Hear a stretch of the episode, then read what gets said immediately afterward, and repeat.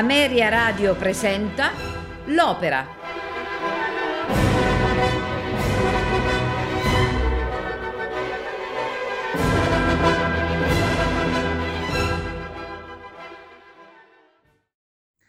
L'Otello è la penultima opera di Giuseppe Verdi sul libretto di Arrigo Boito la storia si ispira all'omonima tragedia di Shakespeare, anche se Verdi e Boito tolsero l'atto primo della tragedia di Shakespeare per dare un movimento più serrato al racconto. La prima rappresentazione dell'Otello verdiano avviene al Teatro La Scala di Milano nel 1887. Per la messa in scena francese Giuseppe Verdi apporta qualche variazione e l'opera viene così rappresentata all'Opera di Parigi nel 1894. I personaggi dell'opera sono Otello, il Moro, generale dell'armata veneta, Iago, l'alfiere, Cassio, il caposquadra, Rodrigo, gentiluomo veneziano, Montano, predecessore di Otello nel governo dell'isola di Cipro, Araldo, Desdemona, moglie di Otello, Emilia, moglie di Iago. Composta dopo un lunghissimo silenzio, l'opera precedente, la Ida, era andata in scena nel 1871, Otello contiene numerosi elementi di novità rispetto alle opere precedenti di Verdi. Le forme chiuse sono sempre meno riconoscibili, ormai per gran parte sostituite da un flusso musicale continuo che molti all'epoca considerarono di ispirazione wagneriana. La novità sta nel fatto che i collegamenti fra i singoli episodi non avvengono più per cesure nette, ma il tessuto musicale appare in continua evoluzione, anche grazie al sapiente uso dell'orchestra che viene a costituire una sorta di substrato unificante. Nei passaggi tra le singole scene, Verdi elabora i materiali tematici appena ascoltati in modo da creare transizioni impeccabili, come quella che collega la scena del duello tra Cassio e Montano al duetto d'amore che chiude il primo atto. Allo stesso modo, alcuni brani a struttura apparentemente chiusa evolvono inaspettatamente in passaggi dialogici, come nel caso del celebre Credo di Iaco o del monologo di Otello Dio mi potevi scagliar. L'abilità di Verdi a giocare con le convenzioni, evocandole per stravolgerle, è testimoniata anche dal brano con cui Otello si presenta in scena poco dopo l'inizio dell'opera, il famoso Esultate, che costituisce una storia, una sorta di minuscola cavatina, racchiusa in appena dodici battute. Dedichiamo l'ascolto dell'Otello di, di Verdi di questa sera a Luciana Tebaldi, che il primo febbraio avrebbe compiuto ben cento anni. Sarà lei nel ruolo di Desdemona, mentre Mario del Monaco nel ruolo di Otello, Anna Maria Canali Emilia, Luciano della Pergola Roderigo, Giuseppe Zampieri Cassio, Leonard Warren Iago, Paolo Pedani un Araldo, Giorgio Tozzi Lodovico. E Enrico Campi Montano. Coro e orchestra del Teatro alla Scala di Milano. Antonino Votto, direttore. 7 gennaio 1954. Teatro alla Scala di Milano. L'edizione della Decca del 1954 è un'edizione di valore storico non solo per quanto riguarda i singoli interpreti o la direzione piuttosto che la qualità allora incredibile dell'incisione su un piano tecnico assicurata dalla superiorità evidente delle tecniche di registrazione della Decca. E sicuramente non è la meglio cantata o quella meno ricca di difetti ma è senza dubbio l'edizione che due generazioni di ascoltatori, oserei dire quasi tre, hanno visto come l'edizione di riferimento. Oggi, a molti anni di differenza, si parla quasi di 70 anni, che caratteristiche ha questa incisione.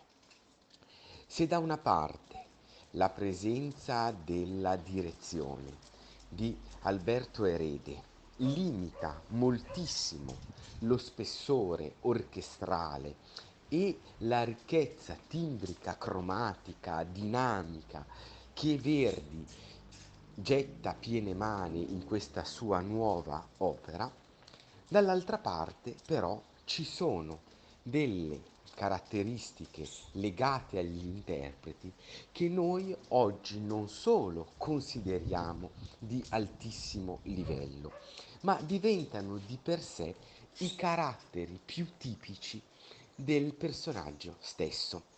In altre parole, con questa edizione del 1954 noi abbiamo la testimonianza discografica di quello che sarà poi l'Otello di tutti gli anni 50 e tutti gli anni 60, cioè Mario del Monaco.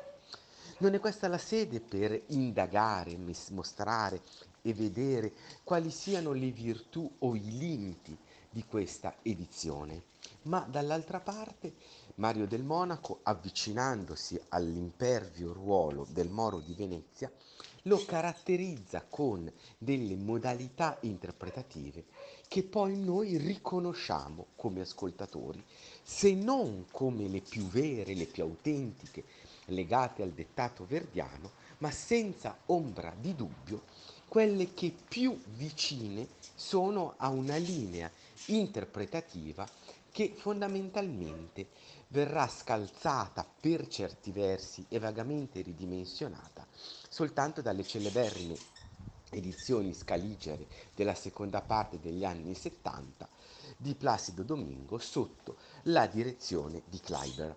Ma anche in questo caso il, la presenza massiccia, scultorea, bronzea dell'Otello di Del Monaco rimarrà comunque un elemento solido della tradizione interpretativa.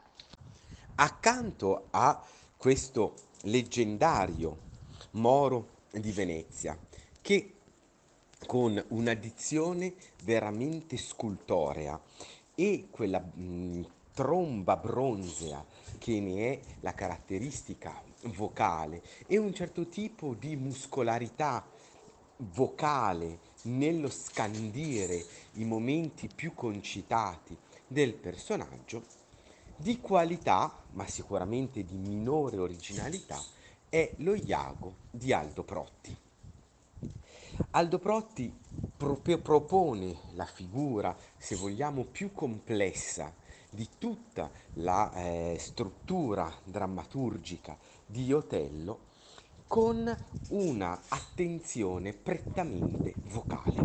In altri termini, se lo iago sottilmente psicologico di Gobbi rimane un elemento lontano dall'interpretazione di eh, Protti o ancora la immediata comunicatività che gli dava in alcune edizioni Giuseppe Taddei dell'infido alfiere, Protti si limita, mi verrebbe quasi da dire, ma non è assolutamente un limite, a eseguire in maniera adeguata una parte comunque anche vocalmente complessissima. In altri termini, oggi noi vediamo ed apprezziamo in maniera evidente la grandezza della esecuzione che Aldo Protti propone. L'interpretazione rimane, come spesso accadeva nelle creazioni del grande baritono cremonese, un pochino in ombra rispetto alla ragguardevolissima resa vocale. È inutile dire che una simile voce, nella penuria attuale dei baritoni, sarebbe una specie di mm, isola meravigliosa e utopica. L'elemento finale dei tre grandi personaggi è quello di Desdemona. Desdemona che vanta la meravigliosa, incredibile voce di Renata Tebaldi sono gli anni più grandi dell'interprete. Questo ruolo che l'aveva vista debuttare a Trieste ancora giovanissimo soprano pressoché sconosciuto, era diventato nella seconda parte degli anni, degli anni 40 e nei primi 5 degli anni 50 un ruolo fondamentale. La Tebaldi è non solo grandissima esecutrice, e lo rendono tale la perfetta rotondità dell'emissione, il velluto meraviglioso del canto e la morbidezza dell'emissione, ma soprattutto è anche eccezionalmente grande interprete. Gli abbandoni estatici ed elegiaci del duetto del primo atto sono infatti soltanto suoi come mirabile nel duetto Dio ti giocondio sposo del terzo atto e anche nel concertato che conclude appunto il terzo atto stesso. Quello che si può dire di questi tre atti è appunto la grandezza della Tebaldi che mostra di piegare uno strumento unico per qualità, per timbro, per morbidezza, per sontuosità di rotonda emissione, a interpretare questa liricissima fi- figurazione di Desdemona. Nel quarto atto, come tanto il libretto quanto la musica di Verdi prendono decisamente il volo e creano un momento compositivo di livello assoluto, ugualmente la voce d'angelo, per usare la celeberrima definizione toscaniniana, segue l'involo verso accenti paradisiaci. Grandissima è la canzone del Salice.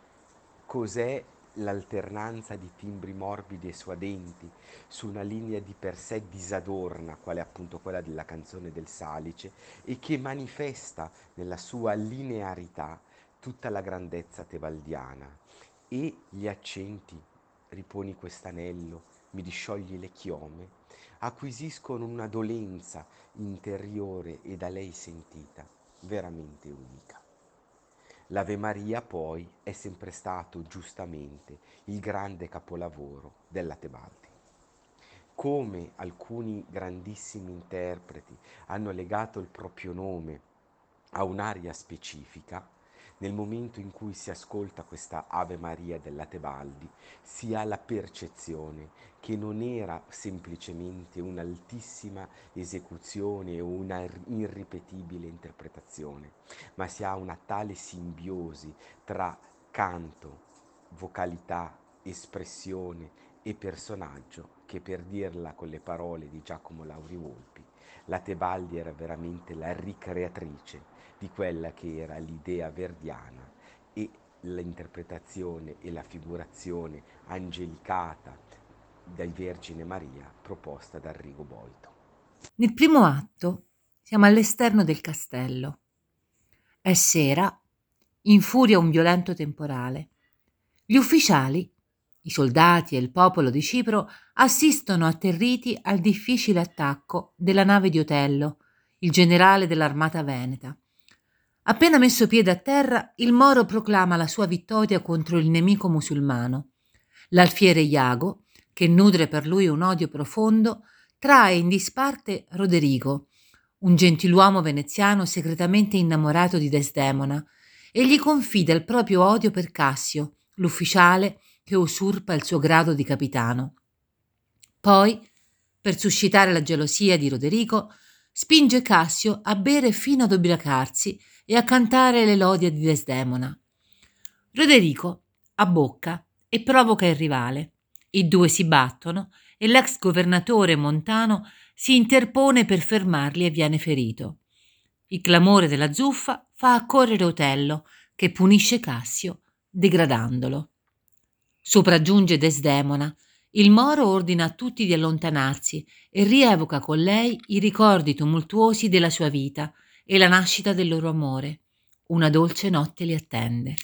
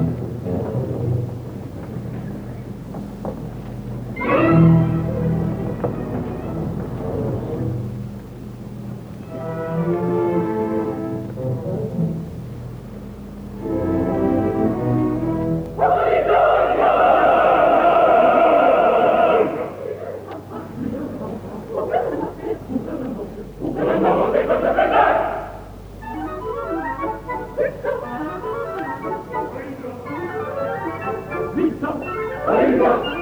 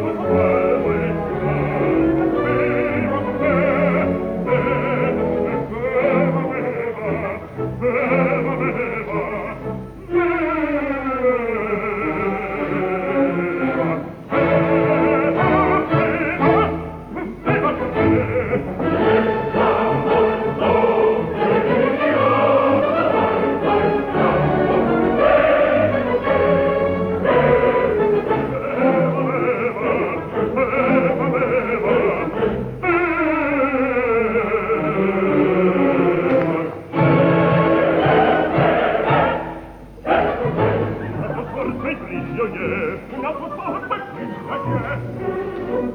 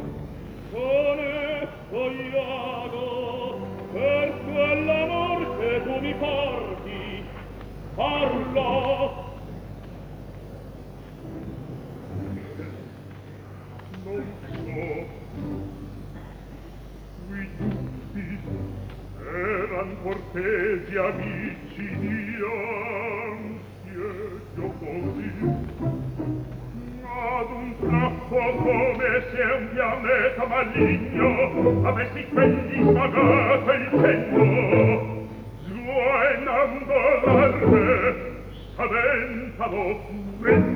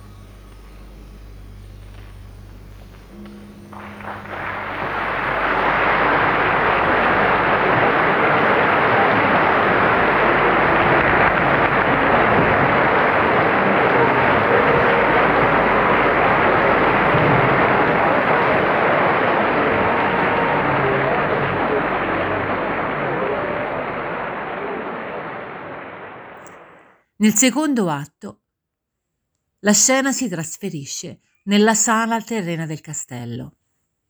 Iago continua a tessere la sua tela, consiglia Cassio di rivolgersi a Desdemona affinché interceda per lui presso il marito e insinua a poco a poco in Otello il dubbio che fra il bell'ufficiale e la sua sposa sia nata una tresca.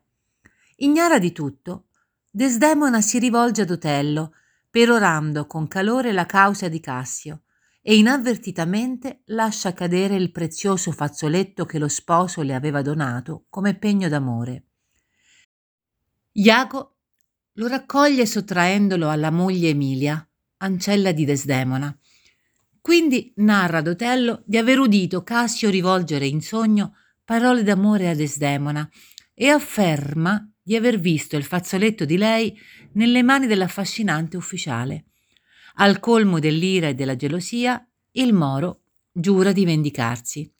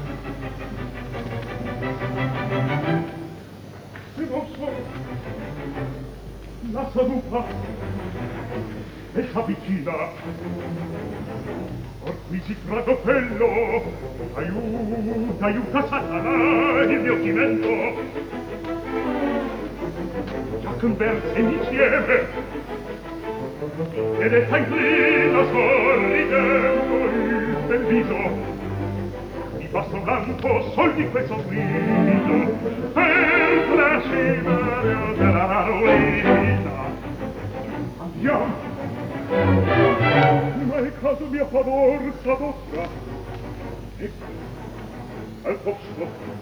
Ah,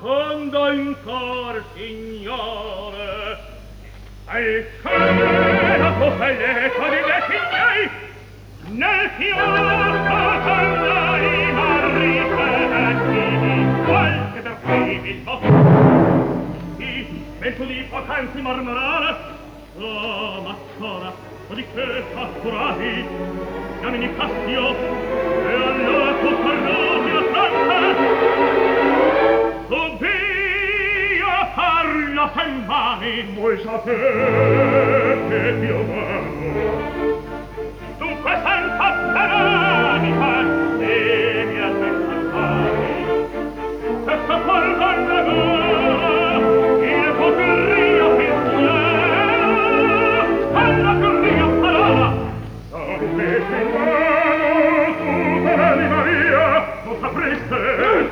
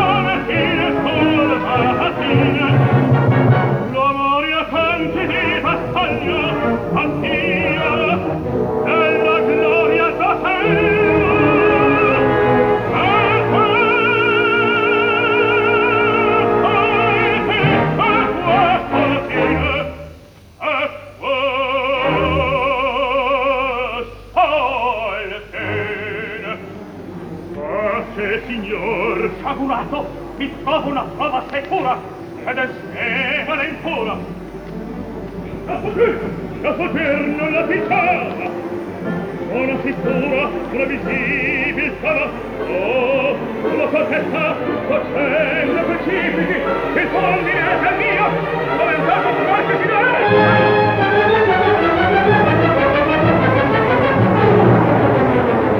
divina grazia difendimi.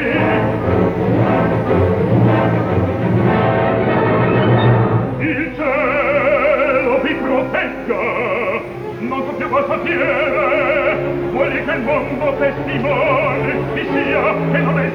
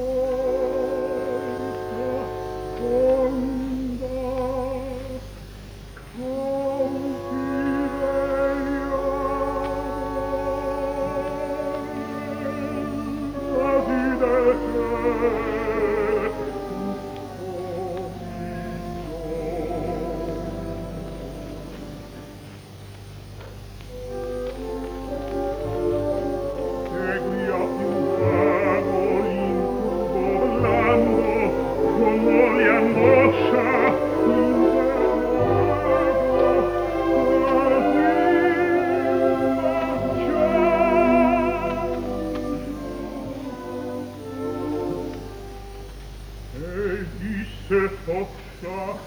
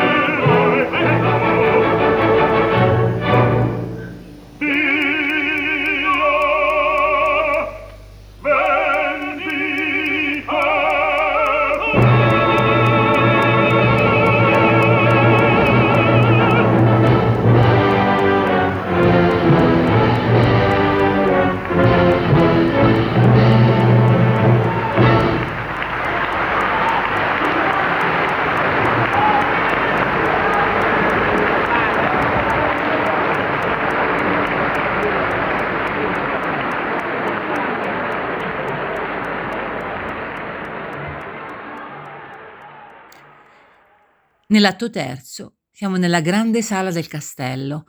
Un araldo annuncia l'arrivo imminente della galea che reca a Cipro gli ambasciatori di Venezia. Otello incontra Desdemona, che ingenuamente torna a perorare la causa di Cassio e le chiede di fasciargli la fronte col fazzoletto. L'imbarazzo della sposa che si accorge di averlo perduto e non può esaudire la sua richiesta, e l'insistenza con cui ella torna a parlargli di Cassio fanno esplodere la furia di Otello, che, incurante delle lacrime della sposa, la insulta e la scaccia.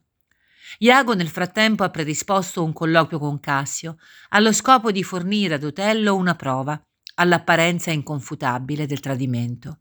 Il Moro assiste nascosto all'incontro dei due ufficiali e, pur non comprendendo tutte le parole, crede di capirne il senso. Ode Cassio pronunciare il nome di Desdemona, lo vede sorridere compiaciuto e scorge nelle sue mani il fazzoletto della sposa che Iago ha provveduto a far giungere nella dimora del giovane. Mentre uno squillo di tromba e un colpo di cannone annunciano l'approdo della trireme veneziana, Otello, ormai certo dell'adulterio della moglie, decide con Iago come e quando ucciderla. La sala si riempie di dignitari, gentiluomini e dame. Desdemona, in preda ad un profondo turbamento, presenzia alla cerimonia accompagnata da Emilia. L'ambasciatore della Repubblica Veneta reca un messaggio al doge. Otello è richiamato a Venezia, Cassio sarà il suo successore a Cipro. Lodovico invita Otello a confortare la sposa in lacrime, ma il Moro, che legge nel dolore della sposa la conferma del tradimento, perso ogni controllo, la aggredisce brutalmente. A terra e piangi! Poi ordina a tutti i presenti, stupefatti e inorriditi, di andarsene, maledice Desdemona e in preda ad una terribile crisi convulsiva cade a terra tramortito, mentre di fuori si inneggia al leon di Venezia. Iago constata con feroce ironia, ecco il leone.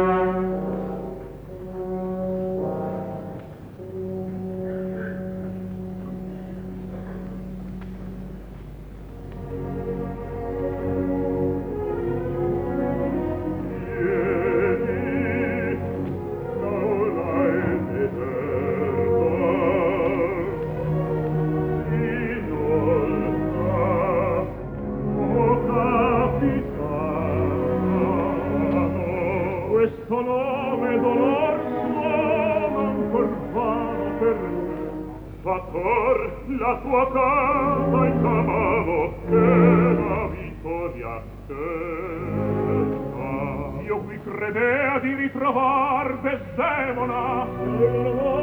Vorrei parlarne ancora per saper se la mia grazia è profferta l'attendi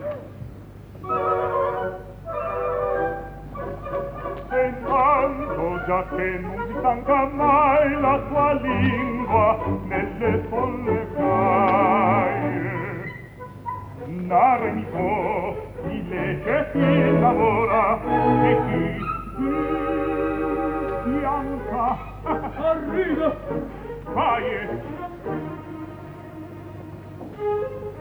Thank you vince coi batirelli rider di cai rider di vince dite di sfide per verità vince chi ride. Nel mio trionfo che sotterna un fine io me la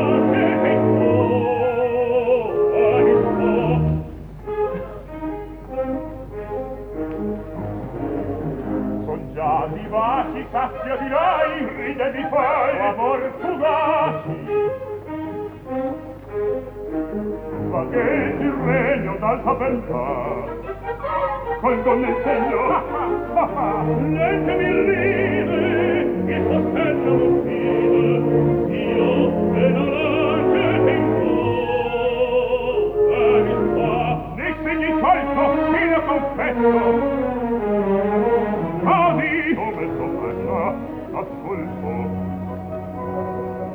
Santiago che non fa la mia dimora il modo, il modo e l'ora la malignosa la parola non oh, parola,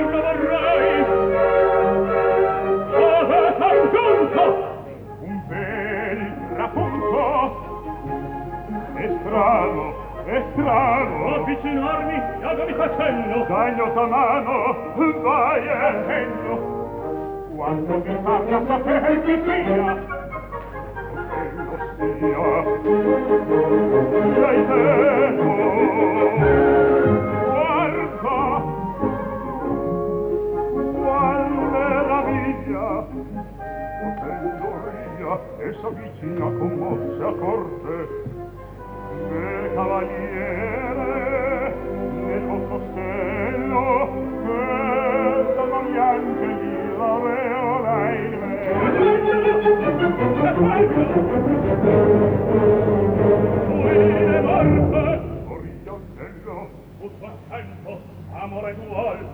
Alma mia, ne conto tua, questa non va a mia dolce fuoco, con castiga di siciglia e vor, dopo la miri, dopo la guardi, vada la miri, cani bugiardi, questa non va a mia dolce fuoco, con castiga di siciglia e vor, questa non va a mia dolce la con castiga di siciglia e vor. Miracolo vada nell'acqua del lago,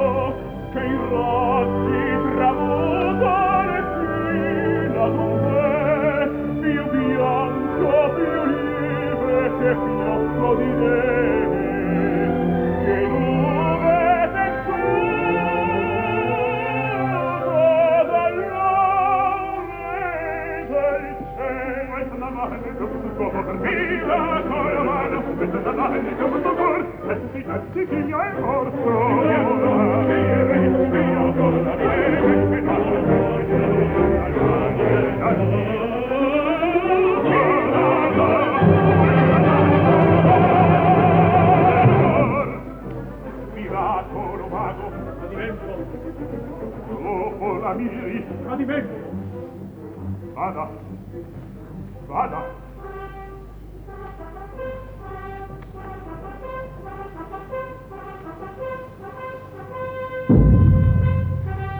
Questo segnale mi annuncia la frode della crema veneziana.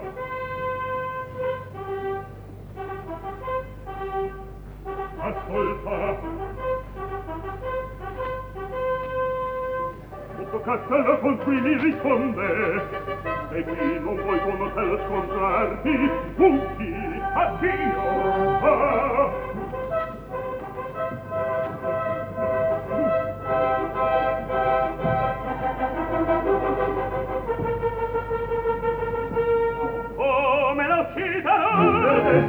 E meglio riso Vedi, il fazzoletto O